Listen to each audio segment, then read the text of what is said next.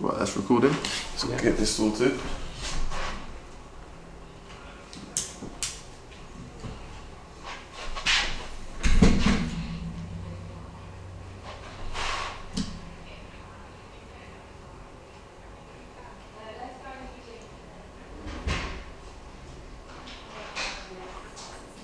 That's fine, though.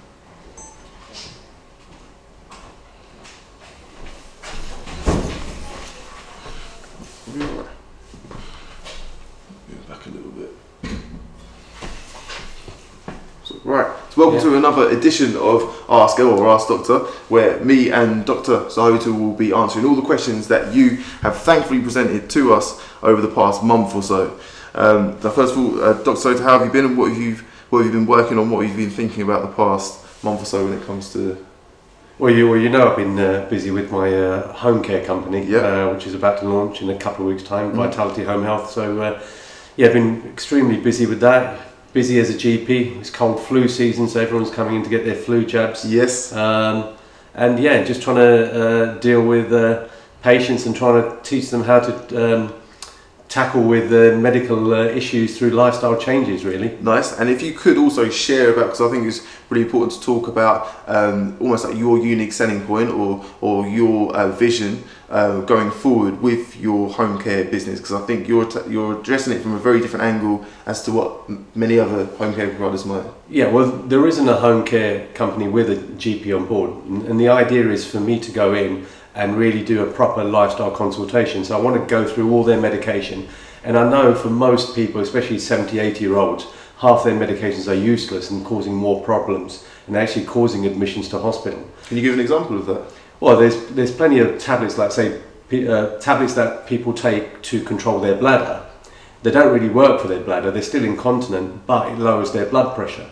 So they're falling. Nobody's really checking their blood pressure. They don't really need to take that tablet. Right. And in fact, all they need to do, in a lot of the cases, what I've asked patients to do is to eliminate caffeine hmm uh, and only only kind of drink water for a week, and you know their incontinence issues resolve. So simple simple things like this. I just want to educate people about the tablets that they're on, um, and I mean maybe other GPs won't be that happy when, but I, I, they'll know exactly what they're taking taking the tablets for. And I think 50% of the medications can be stopped or reduced, and that can help them immensely.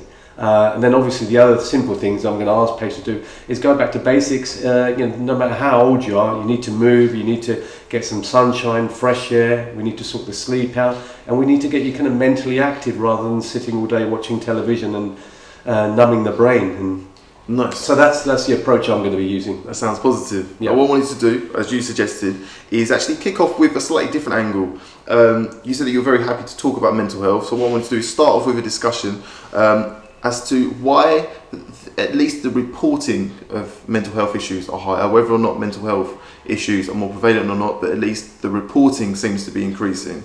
Uh, the diagnosis seems to be uh, more popular now or, or, or more likely now. And I want to talk about this um, the retraction of antidepressants. So, uh, as doctors are starting to not prescribe antidepressants as easily, as far as I can read. So, so Yeah, working they- off the it's kind of the trend is reversing. Initially, um, I think a few years ago, the uh, Royal College of Psych- Psychiatry they wanted everyone to be on antidepressants, everyone, uh, which is silly, really. You know, like because a a lot of patients with just you know mild depression after a bereavement, you don't put everyone on an antidepressant when you know someone close has passed away. It's silly. Well, we'd all be on antidepressants, and they've got their you know their side effects. So there's been huge numbers of people, and and also even teenagers being put on antidepressants, and there were reports a number of years ago which actually caused suicidal symptoms. Um, you know, putting teenagers on antidepressants, and uh, so there's been lots and lots of problems. But going back to kind of mental health issues, there is it is huge. We, we do live in a stressful society. Uh, I think sleep is a major problem, which uh, causes a lot of anxiety. I think there's a lack of social support, moral support. I think there is a breakdown of society where we don't really talk to each other. The, you know, in the old days, you used to have a cup of tea, uh, knock on the neighbour's door, and I think that used to uh, solve a lot of issues, really. And that was your that was your free counselling. Um, but people don't have time to you know talk to one another, and I think there is lack of support. And we've got all this social media, and I think that's causing uh, issues that I've talked talked to before. But yeah, depression is on the rise, stress is on the rise. Obviously, drugs is on the rise, as is Recreational. alcohol, uh, recreational, everything else. So um, mental health is a big, big problem these days. Uh, huge.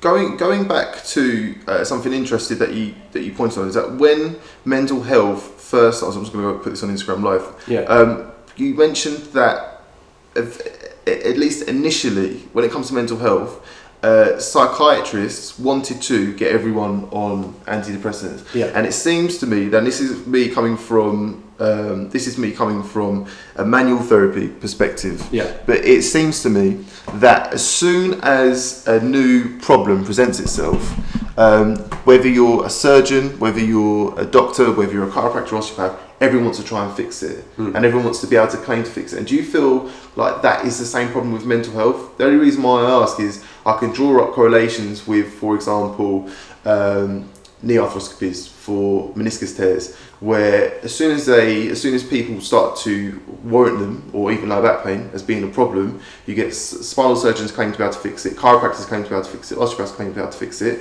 when really evidence has shown us that just moderate treatment and exercise is shown to have the most beneficial effect. So do you feel that people are sometimes a little bit too gun ho at I think we're all gun ho. It's just, I mean, if you go back to uh, your smartphones, as soon as the next smartphone comes out, everybody thinks their smartphone is just not working, or it, you know, we, they need to get the latest smartphone. So any new technology, any new drug that comes out, everybody you know jumps on the bandwagon to use it, and then you've got all these drug companies pushing it. Um, and you know, advertising works because you know we have leaflets and usual you know on, on, on our GP magazines. You know, all these drugs have been advertised, and it does does work. Uh, so yeah, when anything new that comes along, I think it's just human nature. Right, okay. So we need to expect that people are going to rush to the market to try and produce a solution, and then we just have to have the responsibility to at least have a bit of self awareness, a bit of critical analysis to make sure that we're doing what's And we're in a quick fix society, aren't we? So Mhm. everything, uh, you know, because we're in a quick fix society, and there's something that promises to get rid of this and get rid of that, we instantly go for it. Mhm. Uh, and uh, you know, really, everything, you know, as you know, with anything, is patience and time, and going back to your old methods. Really, um, that's what really works. It seems that there, when we look at humans in a real kind of stereotypical natural environment, whether that's a hunter-gatherer environment um, or whether that's an early de- develop, like a, almost like an, a, a- a civilization that's early in development, it seems like we as human beings have a lot of natural forms of nutritional rehabilitation or nutritional uh, medicine, natural rehabilitation, counselling. It's all there. And at the moment, it looks like you're saying that the intervention should be a catalyst to that, not a replacement for. Yeah, it's, it's just. I mean, it comes down to kind of our kind of McDonald's type of society. Everyone comes in and GPs have got ten minutes, and everyone complains about the lack of time. GPs feel pressured, um, and it's just because there's lack Yeah. of time to spend with patients. So, th- what the easiest option really for a GP is to print a prescription. Here's a drug. Okay. Patients quite happy they receive a drug, but you know a lot of the time, you know the drug has side effects, doesn't work, and the problem is a lot of people that are put on drugs, it may work initially, but it should be a short-term solution. So by the time you know after five, ten years seeing your GP, you're probably on 10, 15 meds, Mhm. uh, and most of them should have been stopped. Hmm Really, I mean that's they need to be reviewed. And what, in your opinion, I was gonna, I'll fix that in a second. In your Yeah. opinion, what would, if you could change three things about today's society to better the mental health of, let's start with young people, Mm. mental health of young people, uh, say between the ages of 15 and 25, what would you do? What changes would you make? The changes, are, hmm. It's it. I mean I, I come from obviously a slightly uh, older generation. I'm Um, uh, but uh, I think, for instance, I think lack of exercise. Uh, I think they don't they don't exercise enough. Um, I mean that's hugely important to mental health. yeah. Uh, and you, you generally find people who exercise regularly are mentally stronger. Yeah. Uh, that would that would I definitely do. And also the, the other thing is to try and there's a lot of sleep issues, insomnia, yeah. as a result of I think you know iPhones, smartphones, all this kind of watching too much TV. So probably the most two important things. And then uh, obviously the the third thing for me would be diet. I mean diet hugely influences mental health as well. And I think if you're eating processed foods and you're not getting your nutrients, um, you know, for instance, loads of people are lacking B12, vitamin B12, uh, and that causes low mood as well. Um, so really, it, it, for me, it would be exercise. It would be uh, looking at their sleep pattern and eating uh, real f- food, non-processed foods. Nice. And, and what about when it comes to um, the social aspect? Would you change anything socially at all? You mentioned um, the fact that people don't have time for each other. Yeah, socially, I think we need to kind of support each other more. Um, that's a real kind of difficult question. Um, we're in the age of technology now, where um, everything, everyone's supported by WhatsApp, Facebook, Instagram thing, and the the personal touch is lost. That you can't be sitting with, you know, like like I said before, having a cup of tea with one of your best friends and just having a, a chat. But that's that's a difficult question. You know, how how do we reconnect with family members, friends, and things? You know, I know myself. I've got you know some of my best friends I haven't seen this year, and you know, which which which is wrong. Really. It is difficult. I do Yeah. feel like it almost has to, to be a general cultural shift away from instant gratification, away from the rat race, and more going back towards what is really better for our mental health, our social connections.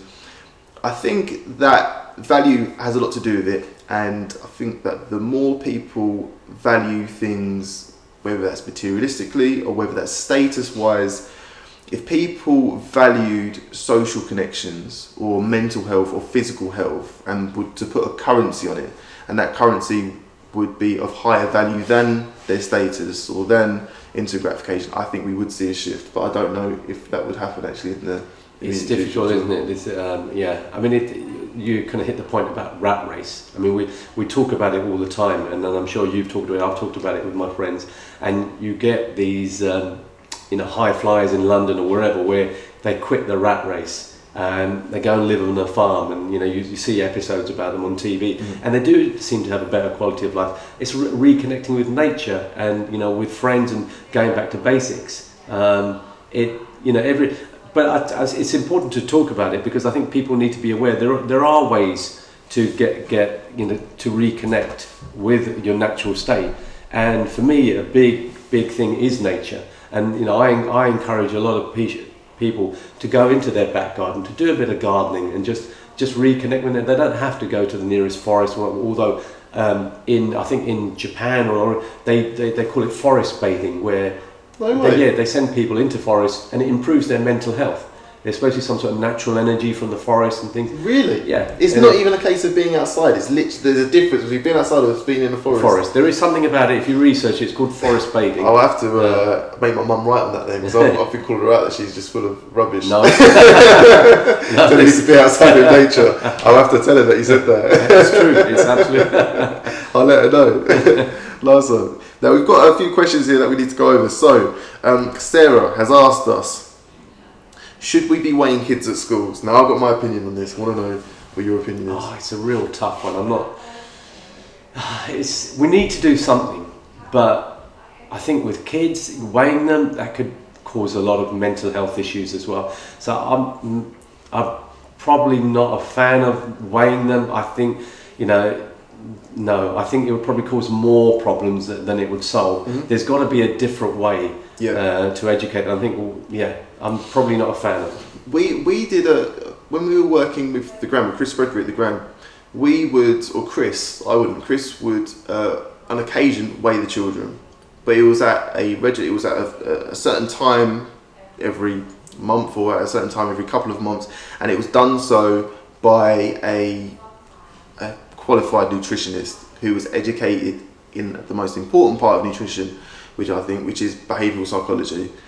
Um, the reason why I would be against weighing children is because weighing the children is you're basically measuring the outcome and not the behaviour. And we there's a really good book by Carol Dweck called uh, Mindset, and it basically says that children who have the outcome measured, how fast they were in a race, what uh, how many points they got on an exam, etc., etc., don't have as positive an outcome long term in comparison to children where the behaviour is quantified. So, what I mean by that is um, children who have the outcome measured have a fixed mindset where they believe that no matter what they do, they will always be that way. For example, you're obese. Oh my god, I'm, I'm always going to be Mm. obese. Mm.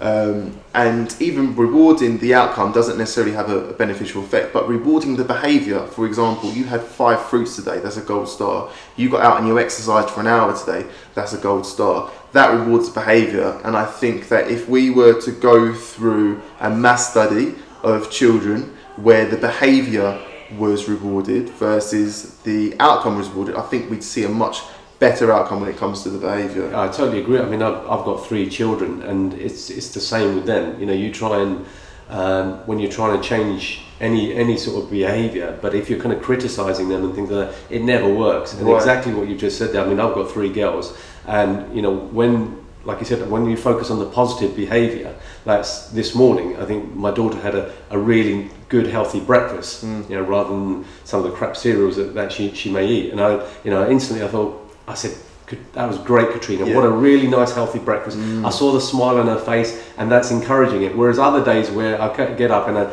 and I know she's she's eating this cereal full of sugar, I look at it and I you know and I do probably criticise her, and that doesn't work. I know you know although you still say it, but yes, I totally agree with you. That that's, That's a very valid point. So you're like it's almost like hierarchy.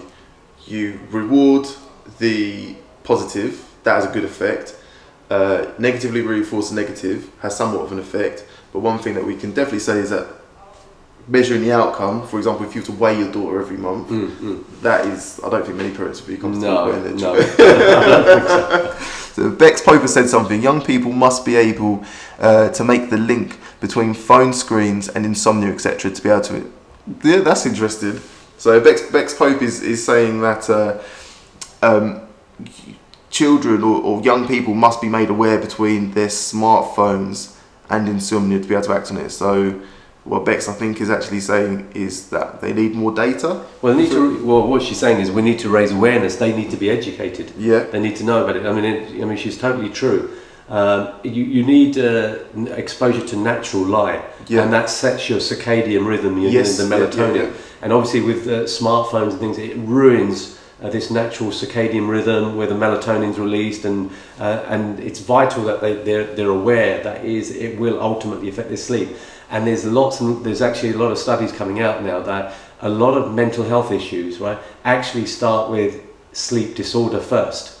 So the anxiety and the depression, that came secondary, and it was actually the sleep disorder really the primary cause of it. Not everything, not all the time, because obviously sometimes there is a there is something traumatic that's happened, or there's other reasons for it. But frequently, I think you know what I'm trying to do now is I'm trying to ask patients about their sleep. You fr- you're, you'll, you'll always find people with mental health issues have sleep problems.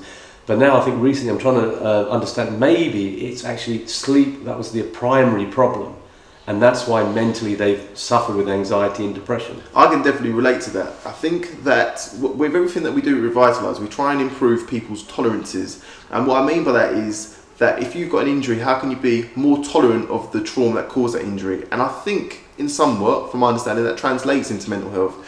If you are a human being and living in today's stressful environment, how can you become more tolerant of that stressful environment? One thing it definitely seems, especially for me, is that a lack of sleep really lowers my tolerance for whatever stressful experience I'm going through that day. yeah. If I have had, if I've had, and this is the other thing, I don't think people really understand sleep debt. If you've accumulated five hours of sleep debt over the course of a week, you can't have a two hour lay in at the weekend and replenish that. You have to get into the, the, the long term habit of being able to uh, attain the sleep that you need. And I definitely, I definitely realised that if I don't go, if I don't have enough sleep for a while, my mental tolerance to stresses is yeah, whacked. Yeah, yeah, I, I totally agree. I mean, whenever I have sleep issues, um, my control of appetite goes out the window. You know, you, you know, you know, I just start binge eating, um, and you know, my, my level of stress, just you know, just dealing with day to day patients, it becomes very difficult for me. So sleeping, and obviously, I mean, I suffer with a condition called colitis as well. So when my stress levels go up with this sleep, you know, I have a flare up of my colitis. Right, it's not fun. It's not No. fun at all. Yeah, yeah. So sleep is crucial. It's Yeah. vital for everything. Um, next question. We've got a question by Jack Beer. Is also Bex also said I only learned about it last year on a work course about mental well-being, and she's 24. What on Bex? um, we've got a, a question from Jack Beer. Is CBD oil good for pain relief? I've been asked that question uh, probably hundreds of times. Um, obviously, it's all in the press. Uh, you, you know, I'm hearing it from various people. I mean, from pain relief, from epilepsy control, to even cancer. I mean, from obviously not my patients, uh, other people. So obviously, there, there's something about cannabis oil. Um, all I would say is, I mean, as, as it is safe now because they've, they removed the dangerous ingredient, is just to try it and see. If you're in intolerable pain or you have, you know, intolerable fits or epilepsy or whatever, it's worth trying because there aren't any other medications for that, uh, Right. and it seems to be safe. So I'd, I'd say go for it. They, and, and we'll probably in the next 12 months, two years, we'll find out how good this CBD oil really is. How do you feel about um, anecdotal findings coming first and the research coming later? So, how do you feel about this wave of, of, of people saying that it's really worked for them and then the, the, the real kind of proper research coming later? I think anything natural it will always happen anecdotally. I mean, you know, for instance, turmeric. Um, and initially, it was you know a few people saying you know turmeric's very good as an anti-inflammatory agent. It's very good for my joints. And now they've done research into it. You know, anti you know it's anti-dementia, anti-cancer, anti-inflammatory. Turmeric's you know got wonderful benefits, and it's been proven. Uh, as have the benefits of you know like green green tea is starting to you know so the, you're going to get anecdotal reports with anything that's natural.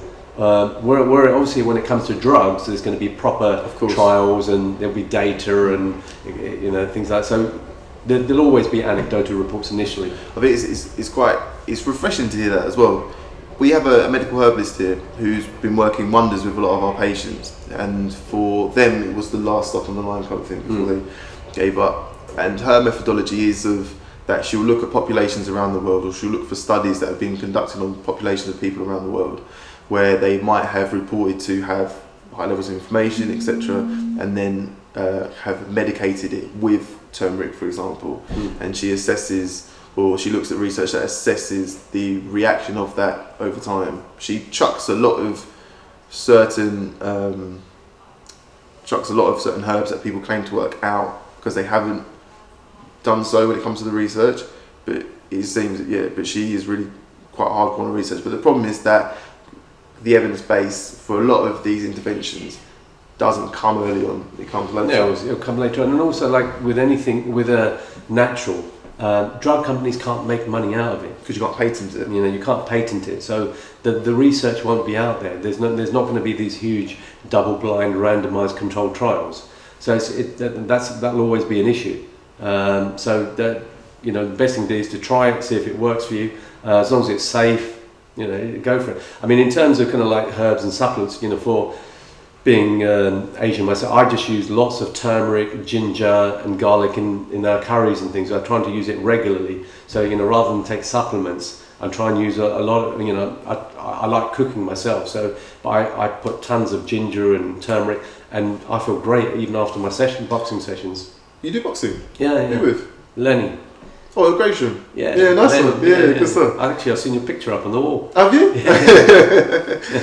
it's it, one thing that's, that's interesting as well that you've said is, and we've spoken about it before, is this almost innate knowledge that humans have, or, or almost a culture that's developed over thousands of years, where we we if we've got a scratch, we'll itch it. We've got an itch, we'll scratch it. Um, so you talk about garlic, turmeric, um, and there was another one I think you Ginger, garlic, ginger yeah. that have medicinal properties um, that have made their way into Caribbean cooking, Mm. Indian cooking. Um, you've mentioned also once again the, like the natural effects or the natural counselling effect that you get from being part of a family. There's quite and even down to protein. There's a lot of um, populations, for example, Caribbean cooking. You cook rice and peas, which actually has a four amino profile, Mm. um, and somehow they they married them together. Rice and dal has a four amino proso- profile, and once again somehow they're married together. So it's interesting to see how, how, how human beings almost have a yeah like a natural uh, or a way of finding that was good for them. Yeah, yeah, absolutely. Uh, right, so we've also got so Bex Pope's got a question. I'm eating oranges like no tomorrow. How can I boost my body's collagen production? I'm eating oranges like, uh, how can I boost my body's collagen production? Yeah, Uh, I'm probably not an expert um, on collagen production. I'm, pretty, I'm, I wonder what it's for. Is it? For, That's my question to you. I don't know if Bex is still online, but my, my question, which she literally just posted this posted this in now, um, uh, about collagen production, and that, that's my question is what it's for. Um, my understanding of collagen comes more from rehabilitation and the knowledge that collagen seems to respond to stress. So if you give uh, an injured area uh, adequate stress, but I'd overstress it, collagen production seems to come up, seems to increase. Collagen's a, a um, stabilizing molecule, isn't it? Well, it's in within the skin as well, isn't it? Yeah. You, know, you, get all these creams with that collagen in, and do you yeah. how that works?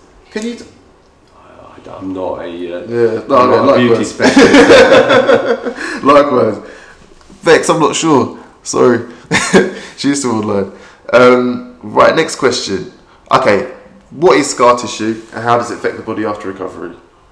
Well, the, I mean, the, I don't know if she's kind of, Bex is asking about the, the, the, mo, the, most horrible scar tissue is keloid, yeah. where unfortunately you just, you get these kind of fibrous type, type of tissue after any incision and it's extremely, extremely difficult to get rid of. And I think, you know, dermatologists may put, inject steroids in there, but uh, even, I think even if you go to kind of a plastic surgeon, they, they will have uh, difficulty trying to remove the ke- you know keloid scar. Mm-hmm. Uh, I mean, they're, they're, I mean, otherwise, kind of normal scar tissue is after any operation, you know, you're going to get tissues that join together. They're going to bind bind the tissues together. That's normal scar tissue, and over time, you know, depending on the surgical skill, uh, you shouldn't see a scar really. Mm-hmm. Uh, but keloid scar is horrible. It's it's not nice. But um, I think they're coming out with new treatments. But you'd need to kind of speak to these kind of plastic surgeons. I'm sure there's uh, some new treatments probably coming out about keloid scars. Uh, okay. and the next time I uh, I get you know speak to a dermatologist, I'll ask them about keloid scars. Awesome. Thank you.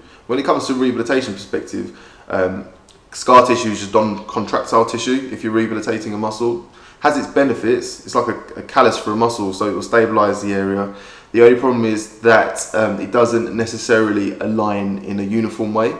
So it means that the area might be more predisposed to re-injury. So what we tend to do when it comes to rehabilitation of an area like a grade two tear uh, or a grade one grade one tear of a, of a muscle, grade one strain, is that we load them progressively. So we'll load them isometrically, which is where the joint doesn't move.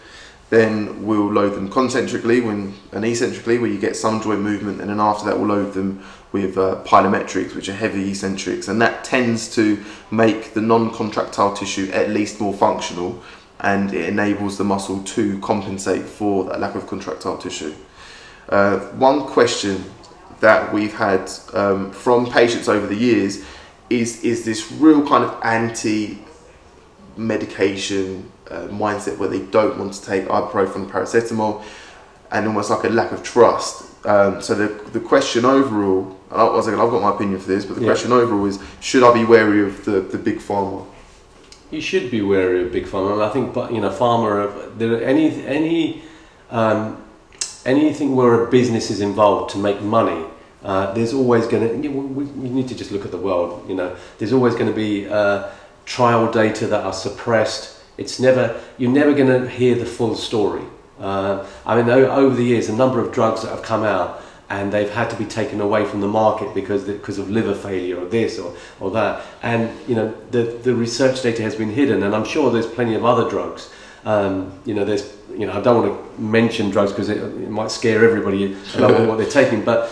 Uh, I think drugs should be used uh, short term. I think they're fine. If you've got, you know, with things like ibuprofen, I mean, if there's an acute inflammatory, really painful, say for instance gout, and you need to control it. That, that that's fine.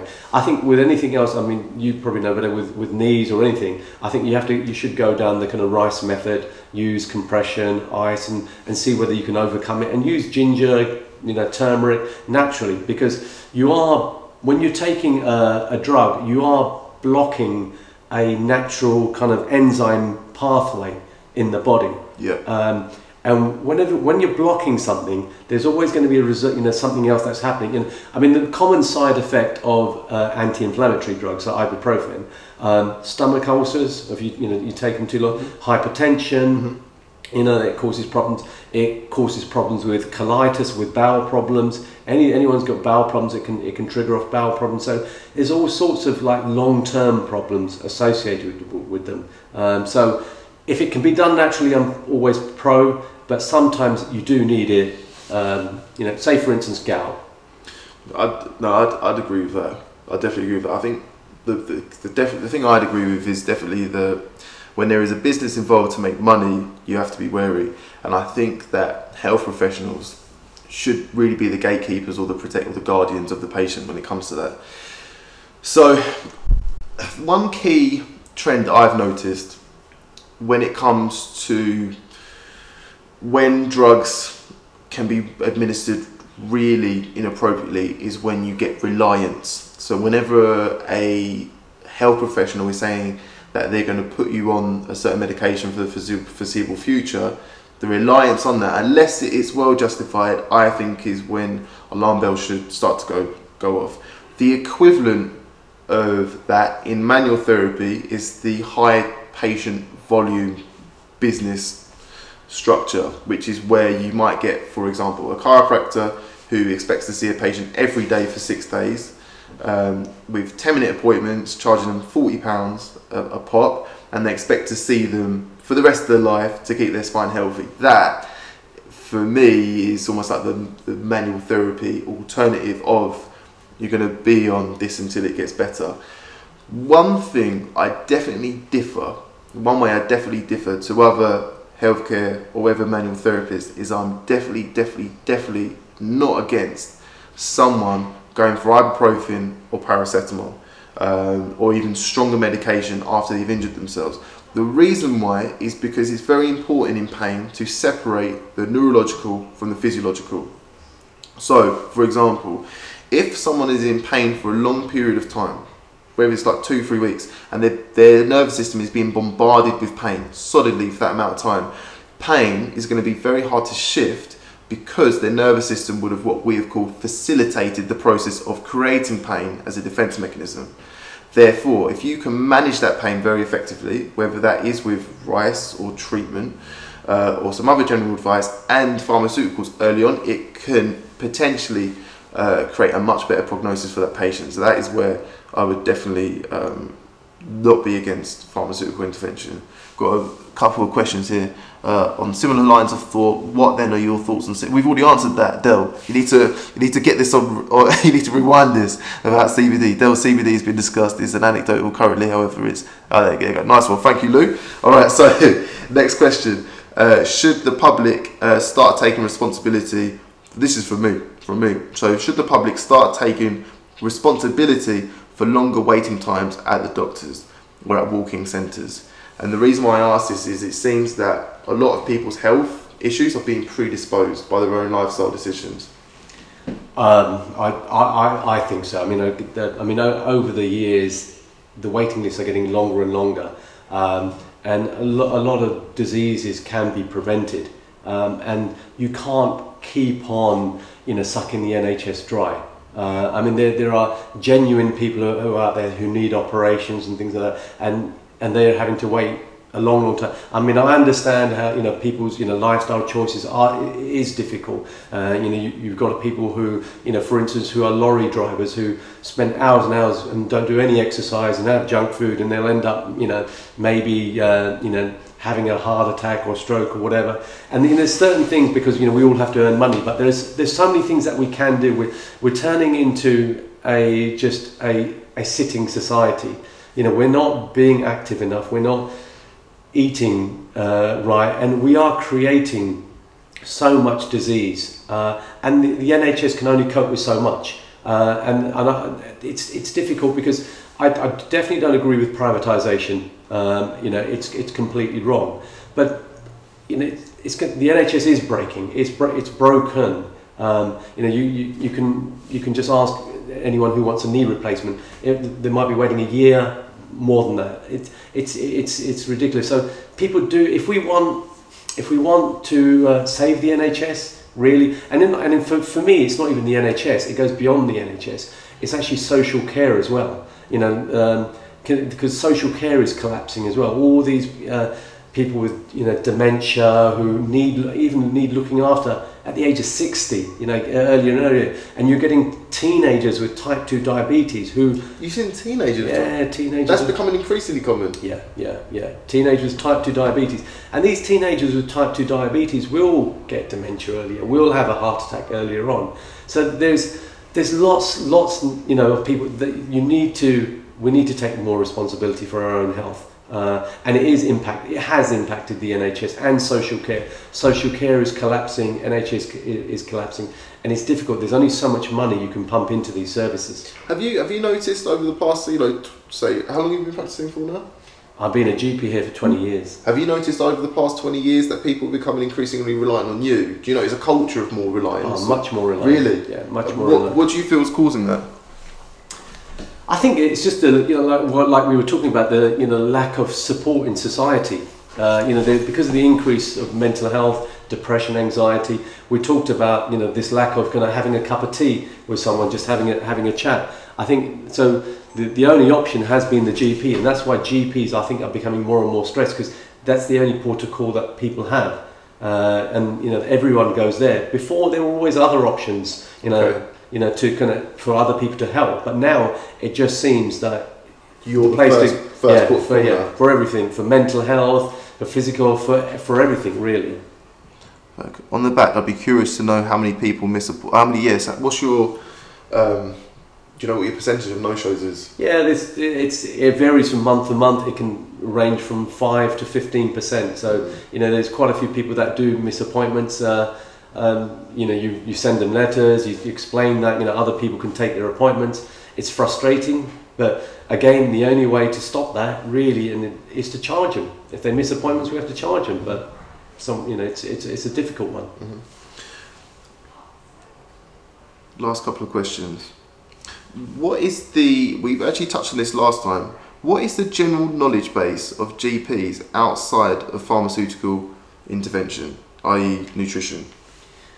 There isn't. There, they don't have good nutritional knowledge. Uh, you know, med- medical schools uh, don't teach it. Uh, there is uh, there is a kind of shift. There are a group of GPs. Uh, there's a uh, GP called Dr. David Unwin, and he's introduced a um, Royal College of General Practitioners module uh, on a diet for diabetes. So there's there's there's a slow awareness of these kind of young professionals out there, and that that doctors need to know about nutrition. Uh, and it seems a shame because the, the the most important thing is nutrition and exercise, and the fact they you know that when patients come and see us, we don't really analyse their diet, uh, where a lot of disease starts and disease is you know it, get, it gets worse. You know, it, is, it is quite sad, but nutrition does need to be uh, taught in medical schools, and there there there are doctors making noises out there. Uh, how long it'll take before it's introduced to uh, education, I don't know. Of course. And you were mentioning, I mean, no, there's a common theory, correct me if I'm wrong, that the reason why there might not be too much nutritional advice in medical school is because you can't charge for it. You ca well, yeah, I think you got a customer. So I have two seconds. Oh, you alright there? Hi. You good? Oh yeah, yeah. Oh, is this the health place? That's it, yeah, yeah, yeah. Oh, cool. What do you do there? Uh, so we do variety of services. So we've got, um, we've got a pain clinic where we treat injuries, Okay. got a mental health clinic, Yeah. uh, fitness studio, Yeah. where we help people to get fitter. And then as well as that, uh, we've got our rejuvenation, rejuvenation services. So that is sports massage and yoga. Those are our, our main pillars. Oh, cool. Yeah.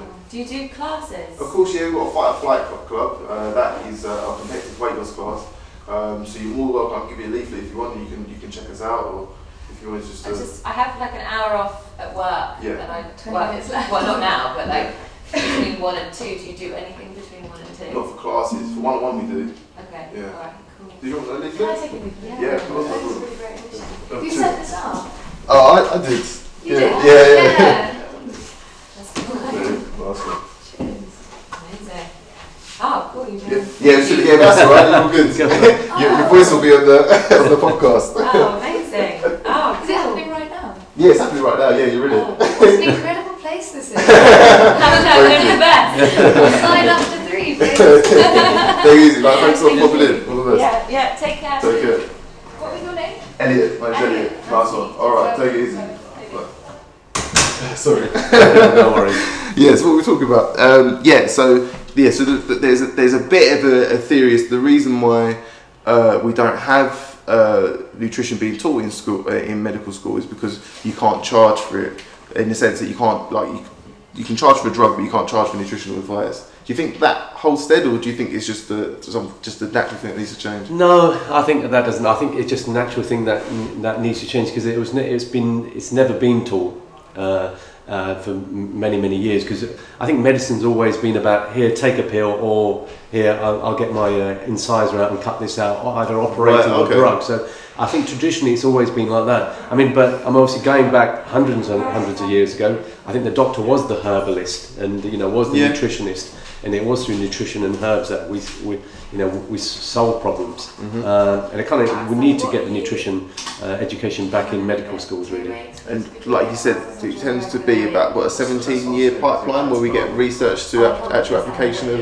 Yeah, it's going to be at least 17 Yeah. All right, next question.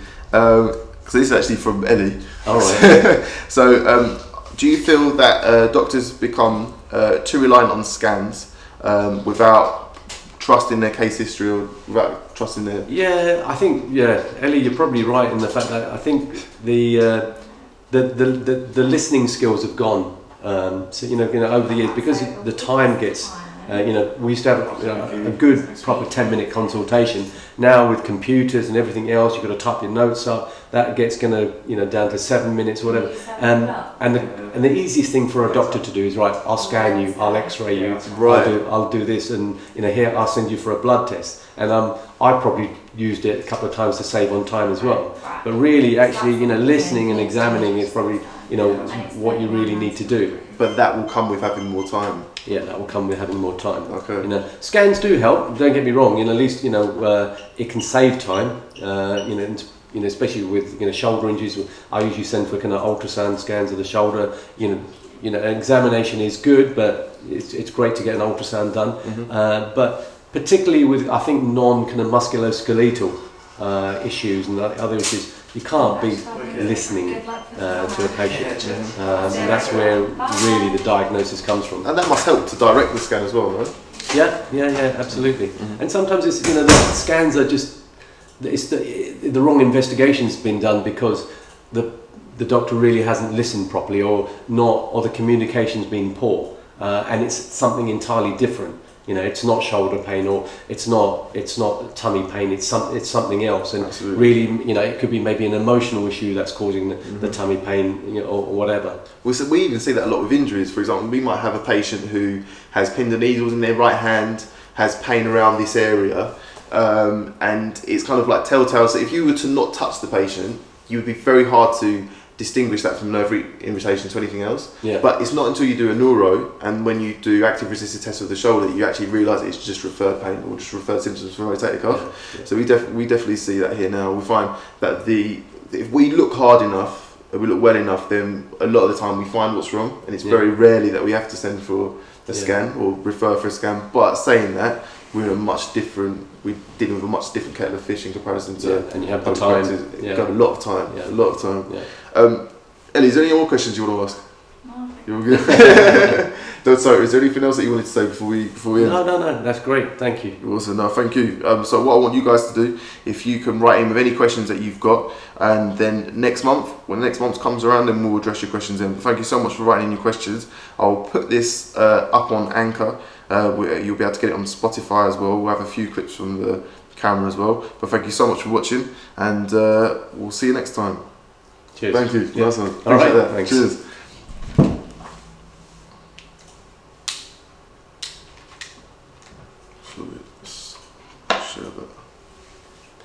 I need to look into this CBD oil. Everyone's been asking me left, right, and centre. Yes. But it's difficult because obviously we don't prescribe it. I just have to kind of, you know, see what tell patients to go and use it. Yeah. Um, But for us, I mean, I've done a little bit of research. Mm. As far as I can tell, um, it it's not it's not psychoactive, right? So the No, T- T- THC is psychoactive. CBD Yeah. is not psychoactive.